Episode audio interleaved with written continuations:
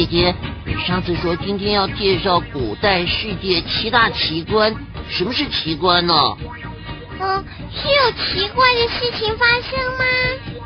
哦，不是啦，我们今天要介绍的七大奇观啊，都是建筑方面的奇观。那些建筑有什么特别好的地方吗？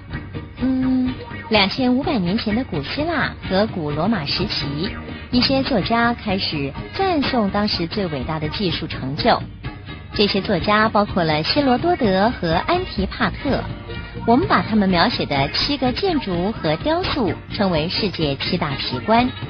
这些奇观包括了埃及吉萨的金字塔和耸立在罗德岛港口旁的雕塑巨像等等。他们表现了古代石匠、建筑师、雕塑家、金属工匠和工程师用简单工具所创造的伟大成就。还有，星际姐姐，你们一个一个介绍嘛。好，你们要注意听哦。好，好，我先来介绍法罗斯岛灯塔。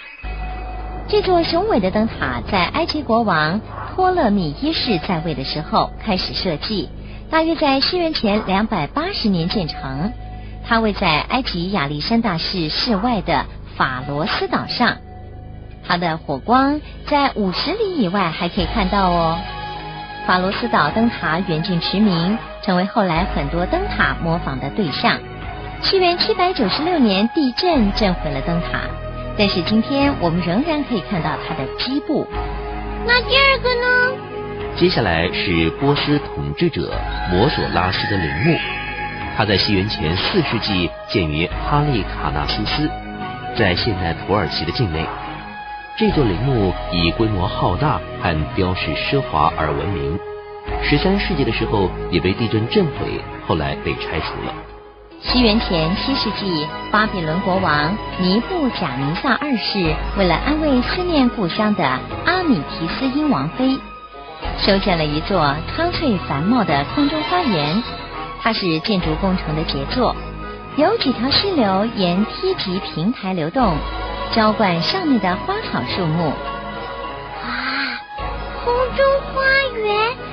一定很漂亮，我好想看哦。嗯，还有呢。哦，西元前四百五十六年，在奥运会的故乡希腊的奥林匹亚，雕塑家菲迪亚斯用象牙和黄金铸成一尊十三公尺高的宙斯像。宙斯的左手托着胜利女神。他们还在雕塑周边建了一座庙。西元三百九十四年，雕塑被移到君士坦丁堡。后来被毁了。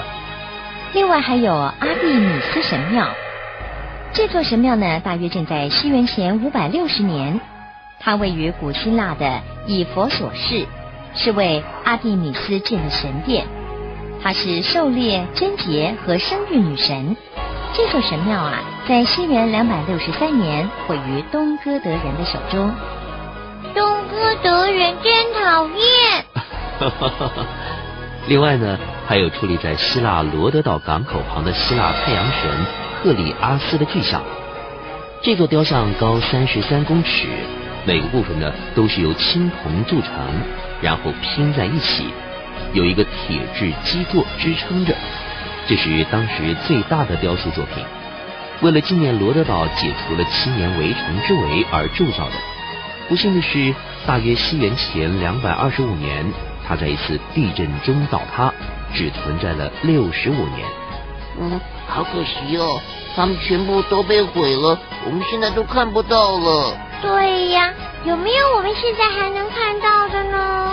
有啊，在世界七大奇观中，只有埃及吉萨的金字塔是唯一的幸存者，历史也最悠久。埃及吉萨的金字塔总共有三座。大金字塔是法老古夫的陵墓，大约建在西元前两千五百六十年。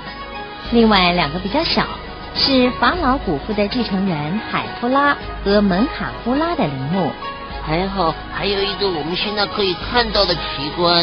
希望那里不会有地震。也有 Kitty。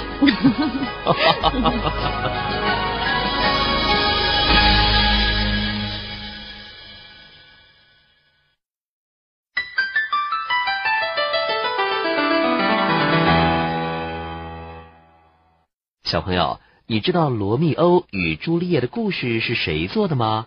别忘了，下次我们要介绍哦。